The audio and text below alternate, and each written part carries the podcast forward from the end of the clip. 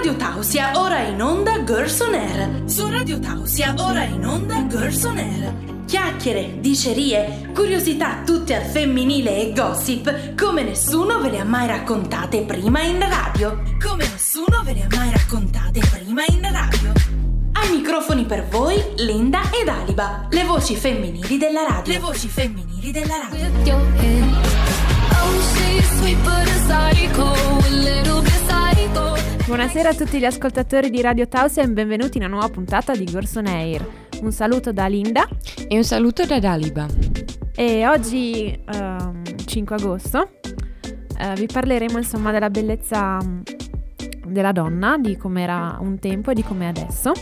E poi insomma vi daremo qualche, mm, qualche consiglio sulla prova costume che ormai eh, ci troviamo nel bel mezzo dell'estate, anzi quasi fine direi. E quindi... Quasi insomma- autunno.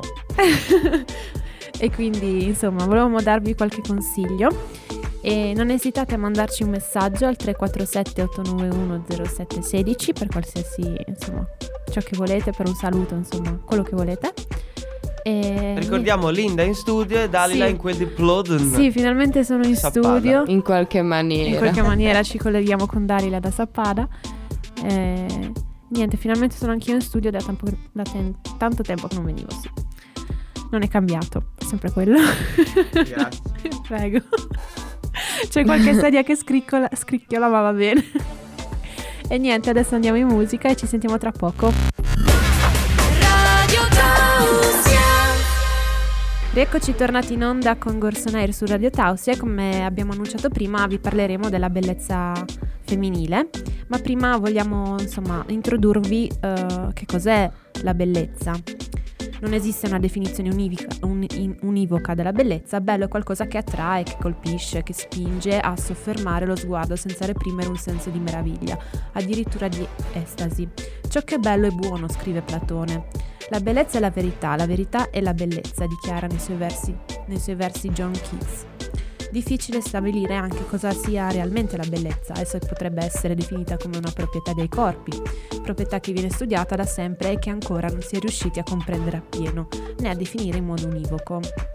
Da tempo immemorabile i filosofi, i filosofi, letterati ed artisti si sono interrogati sul concetto di bellezza femminile e hanno coniato moltissimi aforismi. Per esempio lo scrittore latino Seneca eh, dice che la vera bellezza risiede nell'armonia e nella proporsi- proporzione. Infatti dice una bella donna non è, cole- non è colei di cui si lodano le gambe o le braccia, ma quella di cui aspetto complessivo, il cui aspetto complessivo è di tale bellezza da togliere le possibilità di ammina- ammirare le singole parti. Invece di opinione diversa a quella di Seneca è Oscar Wilde che scrive La bellezza è l'unica cosa contro cui la forza del tempo sia vana. Le filosofie si disgregano come la sabbia, le credenze si succedono l'una l'altra, sull'altra, ma ciò che è bello è una gioia per tutte le stagioni ed è un possesso per tutta l'eternità. In molti poi concorrono su una verità inconfutabile. La, belle- la bellezza è nel corpo, ma non è riconducibile al corpo. A tale proposito si può citare Mahatma Gandhi. La vera bellezza, dopo tutto, consiste nella purezza del cuore. O le parole di un altro autore anonimo. La bellezza di una donna non è nel vestirsi che indossa, nel suo fisico o nel modo di pettinarsi. La bellezza di una donna deve potersi leggere nei suoi occhi, perché è negli occhi che si trova la porta del cuore, il luogo in cui risiede l'amore. Definire la bellezza in tutte le sue infinite sfaccettature è quasi impossibile, ma un dato è assolutamente inconfutabile. La bellezza è qualcosa che genera piacere in chi la possiede e in chi la osserva. Beh, in breve quindi possiamo dire che la bellezza alla fine è soggettiva, insomma, e che Sì, che non si può mm, dire questo è assolutamente bello, questo è assolutamente brutto, perché credo ognuno abbia i suoi gusti, sì, esatto, ognuno ha i suoi gusti. la sua Quindi concezione di bellezza. Ha il diritto di scegliere. Mm-mm.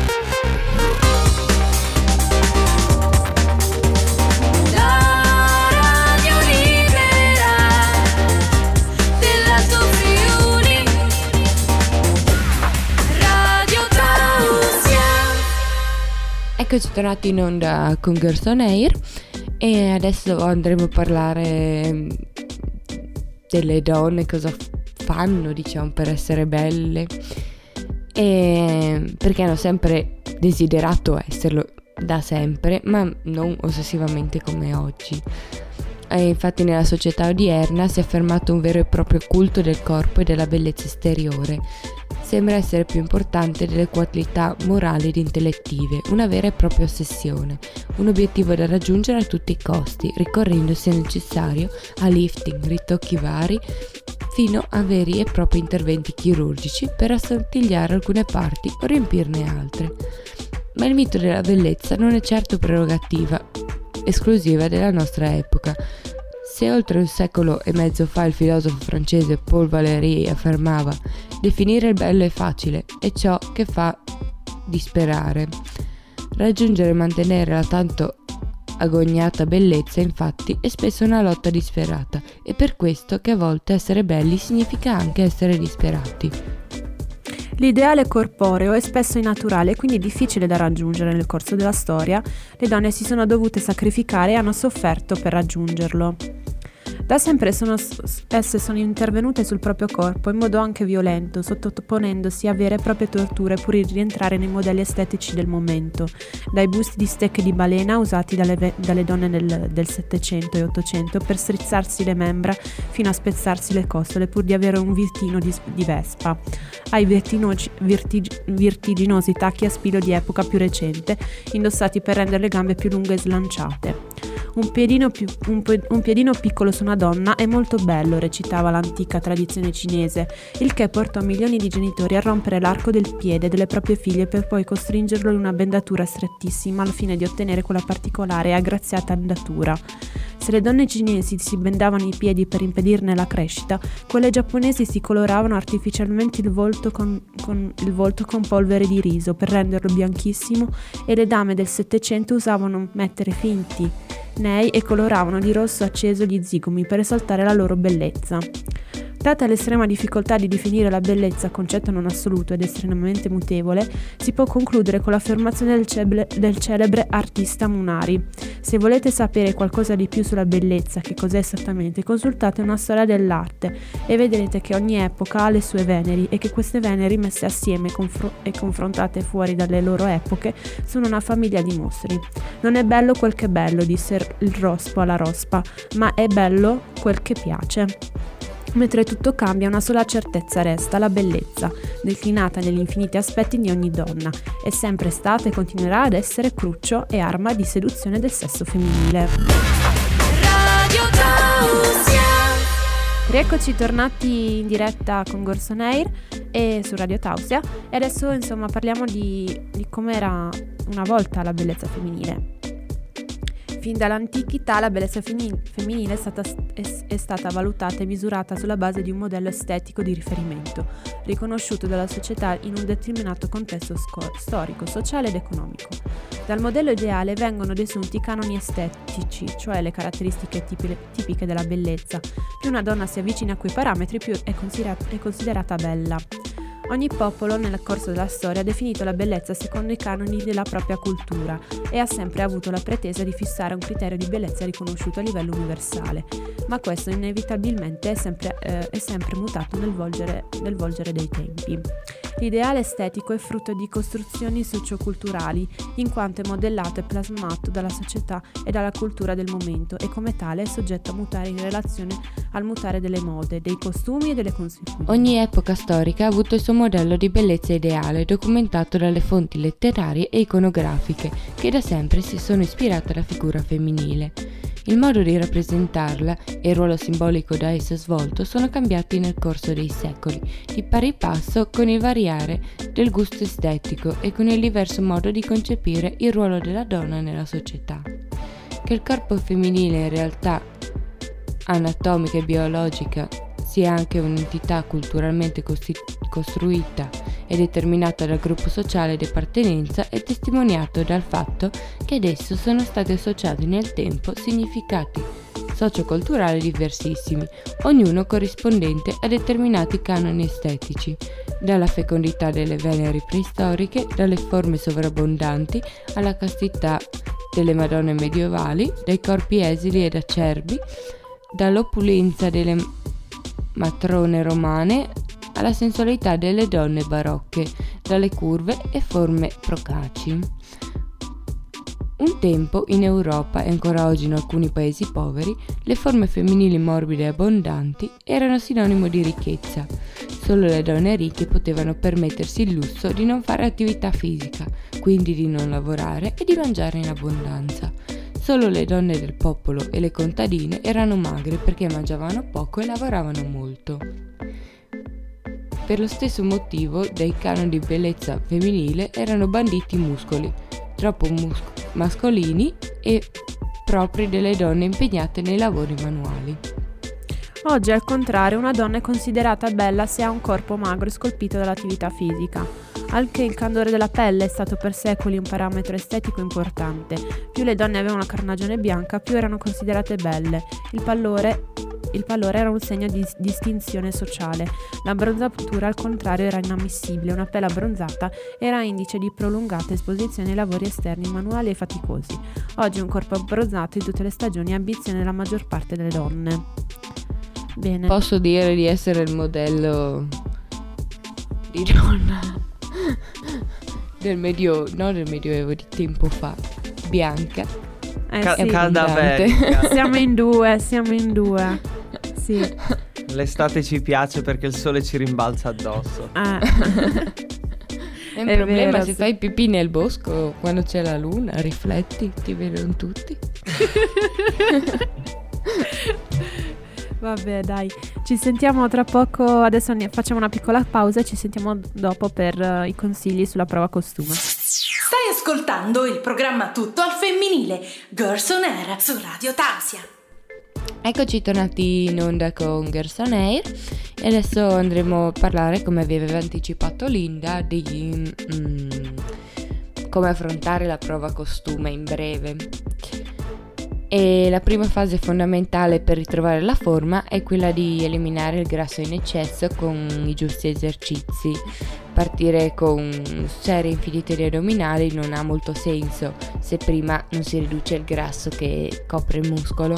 Dunque esiste una scaletta precisa per- mm, da seguire. E il primo step è attività aerobica, andare a correre, camminare, pedalare, comunque praticare tipo attività sportiva per almeno 30 minuti al giorno per 4-5 giorni a settimana almeno. La chiave è avere metodo e continuità. Dopo aver preso confidenza con il vostro metodo, alternate uno o due giorni a settimana di esercizi mirati, pesi, addominali o sessioni in palestra, cercando di alzare il carico di settimana in settimana. Ma sicuramente è anche importante il cibo. Ehm, se state pensando di rimandare il problema a due settimane la partenza per le vacanze e provare una di quelle diete lampo che promettono, che promettono di perdere 5, kg in due giorni, beh lasciate stare. Questo tipo di, di- di regime alimentare squilibrato e, ra- radicale non porta mai nulla di buono. E se funziona, nella maggior parte dei casi i chili si riprendono immediatamente. Quindi cosa bisogna fare? La cosa corretta è abbinare una dieta equilibrata in base anche alla quantità di attività sportiva che fate durante la settimana. Se non dovete perdere molti chili, semplicemente cercate di mangiare sano ed equilibrare il rapporto fra proteine, carboidrati, grassi, alternando pesce, carne bianca, verdura, frutta, pasta, riso, cereali e quant'altro. Insomma, una dieta sana che non comprende grassi insaturi tipo la frittura oppure la pizza, Sarebbe figo dimagrire mangiando La patatine pizza. fritte. la pizza, i panini, insomma niente salse. Frutta e verdura Cre- direi sì. Credo di non aver mai iniziato una dieta perché io senza pizza non riesco a starci. Eh, immagino, ma neanch'io. A sto punto per passare la prova costume basta non indossare il costume. Basta, basta venire a lavorare dove lavoro io, credetemi. Sicuramente. Un'ottima- Eh, è sì. un'ottima dieta e sport. Eh sì, beh, perché insomma camminare qua e là di continuo. Mangio giorni- due volte al giorno, non mangio, ogni tanto mi concedo un gelato, ma se no non mangio grassi. Mangio un po' di fritto, quello sì, però mi faccio anche 13 km al giorno praticamente. Cavolo. Eh beh, è una buona, insomma. Un Attività buon motoria. allenamento, sì, Sì, esatto. sì. At- attività aerobica, come si diceva. Bene. Radio Tausia. Rieccoci tornati in diretta con Gorson Air e adesso è arrivato il momento di... E tu, ci credi? Ci credi? Circa, Lei doveva dai, partire al circa, duo. Ma va bene lo stesso, dai. C'è una desincronizzazione dell'audio tra Sappada e Tausia, ma va bene lo stesso. Sì, dai. Eh, mannaggia il fuso orario. Bene, adesso partiamo con questa, questo trio di notizie strane. Spagna, sulla moneta da un euro spunta Homer Simpson. È un piccolo giallo sul quale stanno indagando in Spagna.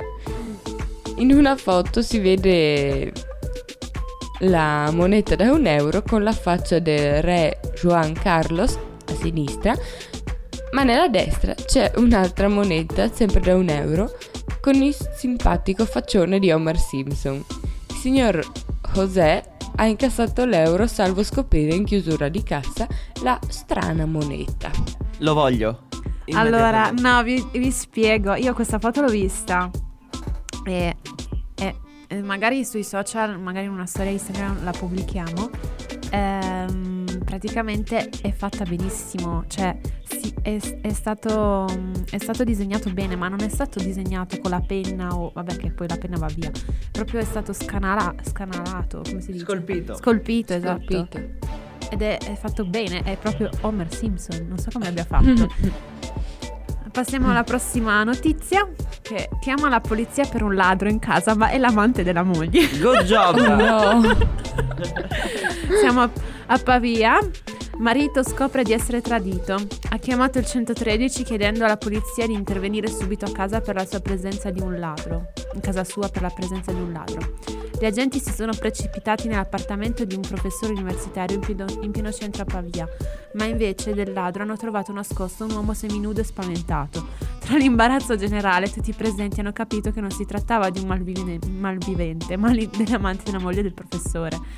La storia che ha messo in subbuglio l'Università di Pavia, una delle più antiche e pregis- pregi- eh, prestigiose d'Italia, perché i protagonisti sono due docenti e un assistente dell'Ateneo, in città e nell'ambiente accademico è cominciata la caccia ai nomi, ma per il momento di, di note è confermato c'è solo il rapporto dei poliziotti che non hanno potuto fare a meno di stendere la relazione del loro intervento. Sono le 8 del mattino di alcuni giorni fa quando il docente esce da casa per recarsi all'università. La moglie, pure lei docente, resta a letto. Quel giorno non ha né, né corsi né esami. Il professore si incammina verso l'Ateneo, ma dopo qualche centinaio di metri si accorge di aver dimenticato qualcosa a casa. Pare, pare le chiavi della sua scrivania. Non è neppure passata mezz'ora e, convinto che la moglie stia ancora dormendo, rientra silenziosamente. Nel buio vede un'ombra furtiva nel corridoio. La sagoma cerca una via di fuga, ma l'accesso verso la porta di casa è sbarrato dal docente. Allora si infila in una stanza e si chiude a chiave. Con il, ge- con il cellulare in mano, digitando il 113, il professore corre preoccupato in camera da letto, ma la moglie sembra tranquillamente addormentata. La, vol- eh, la volante nel frattempo è arrivata. I poliziotti salgono in casa, intimi- intimano all'intruso di uscire dalla stanza in cui si è rifugiato ed ecco la sorpresa. Il ladro è un assistente che il docente conosce bene, pare anche sia, pare anche sia seminudo e questo particolare non lascia più dubbi. Si è alzata anche la donna, l'atmosfera è alta- talmente turbata e eh, i volti così pallidi che nessuno sa dove guardare. Vi prego di scusarmi, dice il docente ai poliziotti. Gli agenti fanno il loro lavoro, prendono le generalità di tutti ed escono. Nella relazione accennano semplicemente ad un equivoco, un falso allarme, insomma. Quello che si sono detti dopo, marito e moglie, non, si è più, non, si- non è materia da, verba- da verbale di polizia. Bellissima questa cosa qua. Molto, molto. Ma Fashion. come si fa? Come si fa? Bene, e adesso gatto agli arresti domiciliare aggredisce i vicini di casa. Che cacchio è? Il, ga- il gatto di, di Hulk. In Connecticut Lewis, 5 anni, ha attaccato con morsi e graffi la padrona. Lo trattano male, si difende. Le vittime è pazzo. Firefield, questo è il nome del paesino, sottoposto mi- misure restrittive come un criminale, solo che ha quattro zampe e quando è di buon umore può fare le fusa. Lewis, 5 anni, pelo lungo bianco e nero, è diventato un pericolo pubblico. Quando Firefield, una tranquilla piccola città della provincia americana, ha aggredito almeno 6 persone e teso un agguanto in piena regola a un venditore a domicilio. È la prima volta che una simile ordinanza viene emessa nei confronti di un gatto. A Farfield le gesta di Lewis sono diventate il mito della cittadina, tanto che ormai è chiamato il terrore di Sunset Circle, il quartiere delle sue malefatte. Sembra il personaggio dei fumetti Felix il gatto, dice una delle vittime del felino. Accreditato anche di un'anomalia anatomica. Ha sei dita con artigli lunghissimi che usa come armi lettali. Quel che colpi- colpisce in Lewis è però l'astuzia con cui ha preparato le sue sortite. Davvero genio del male, visto che ha messo tutte le sue vittime con le spalle al muro, in un cul-de-sac. Ti arriva alle spalle, si attacca alle gambe e graffia e morde, riferisce un'altra vittima. Quando ho cercato di cacciarlo, è saltato come una molla, attaccandosi all'altra gamba. C'è un nuovo criminale in città. Oh mamma mia! sì, molto pericoloso questo gatto. Devi difenderti anche dai gatti adesso. Devi guardarti le gambe in questa cosa qua, non le spalle. Molto bene. Bene. Radio Tausia. Eccoci tornati in diretta con Gorso Nair. Adesso è arrivato il momento di. Sai l'ultima? Più o meno. Vabbè, quest'oggi ho deciso di parlare di Temptation Island, visto che è finito giovedì, mi pare di capire. Sì, sì, mi sembra. non- Dalla regia dicono... Giovedì "Boh". scorso. No, eh, allora in realtà non l'ho seguito molto perché insomma finisce a luna di notte, non riesci mai a finirlo di vedere e quindi ti tocca rivedere Rodrigo, ho un video per te. E allora, allora ho deciso di, insomma, di leggervi un resoconto delle, delle coppie che, che hanno partecipato. Allora, parliamo di Antonella Elia e Pietro delle Piane, che- An- Anna e Andrea, Mani- Manila Na- Na- Nazzaro e Lorenzo Amu- Amoruso. Amoruso. Amoroso. Lui fa... Voglia di ballare. Reggae. no. Perché è amoroso, la versione tarocca dell'amoroso. no? Eh sì, Ah. infatti. Anna Maria e Antonio, Sofia Alessandra, Valeria e Ciavi. E insomma, volevo, volevo parlarvi insomma di loro queste coppie, di come è andata a finire e del loro, del loro, del loro, del loro percorso nell'isola e, e cosa è cambiato nel loro rapporto. Allora, Antonella Elia e Pietro delle Piane, parliamo prima di loro, che sono usciti dal programma separati dopo un duro scontro. Pietro aveva definito Antonella una donna arida perché senza figli e pronta per la casa di riposo. Ma la goccia che ha fatto traboccare il vaso è il bacio che l'attore ha dato alla tentatrice Beatrice. Dopo un mese i due si sono rincontrati e sembra che la Elia abbia cambiato idea sul conto di Pietro. No comment, cioè non, non esiste. Vabbè, cioè, c'è schifo. stato un tradimento in diretta e... È il bel- tutto finto, dai. Vabbè. E succede sempre. Sì. Invece, durante il falò di Anna Andrea, la donna ha confessato al suo, al suo fidanzato di aver messo in scena la, la sua storia con il single Carlo, Carlo. I due, nonostante lo scontro, hanno deciso di uscire insieme. Praticamente lei ha finto di flirtare con un single per far ingelosire Andrea e lei eh, nel falò dice che era una falsa. Vabbè, anche lei non comment. Poi c'è Manila e Lorenzo. Nel loro ultimo falò hanno dimostrato di avere un rapporto solido, fra i due, eh, fra loro è inevitabile il, il lieto fine.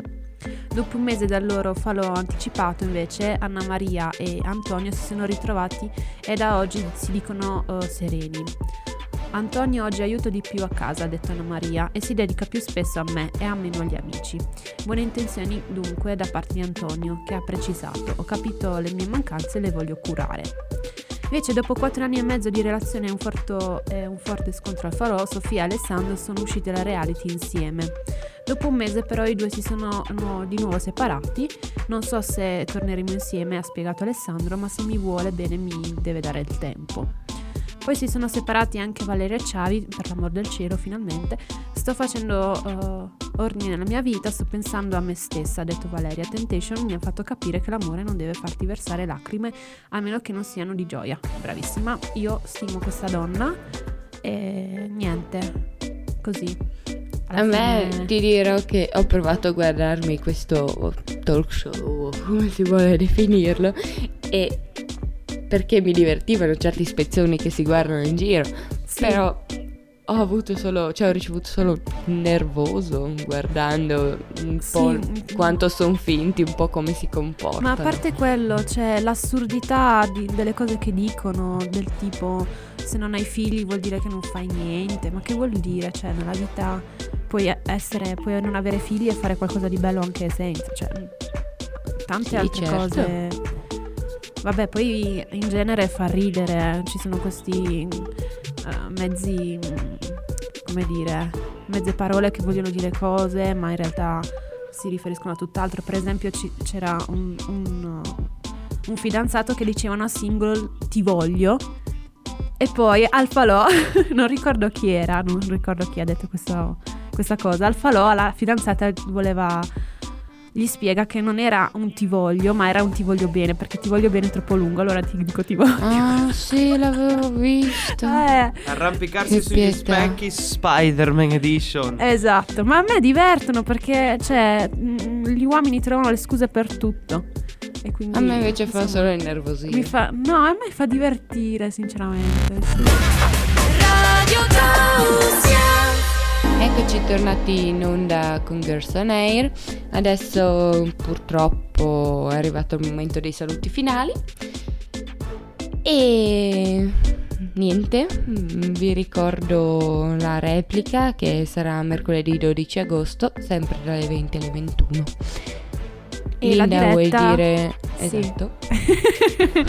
Mi stavi anticipando. E la diretta invece è il mercoledì 19 agosto dalle 20 alle 21 e mi pare di, di capire che è l'ultima della stagione, giusto regia? Dicono, Dicono. dicono. Sì, è l'ultima della stagione. Fico. Sì. E poi ci rivediamo a Se- di- metà settembre. metà settembre, sì. Bene. Spero di avervi fatto, di avervi, sì, fatto Sì. compagnia e che sia stato un buon ascolto. Vi, vi ricordo il numero di telefono 347 891 0716. Continuate a seguirci su Instagram, Facebook e mandateci messaggi quando volete, risponderemo. E niente, io vi saluto. Un bacio da Linda e buona, buona continuazione di vacanza, insomma, buona estate. E Ciao. un saluto anche da me.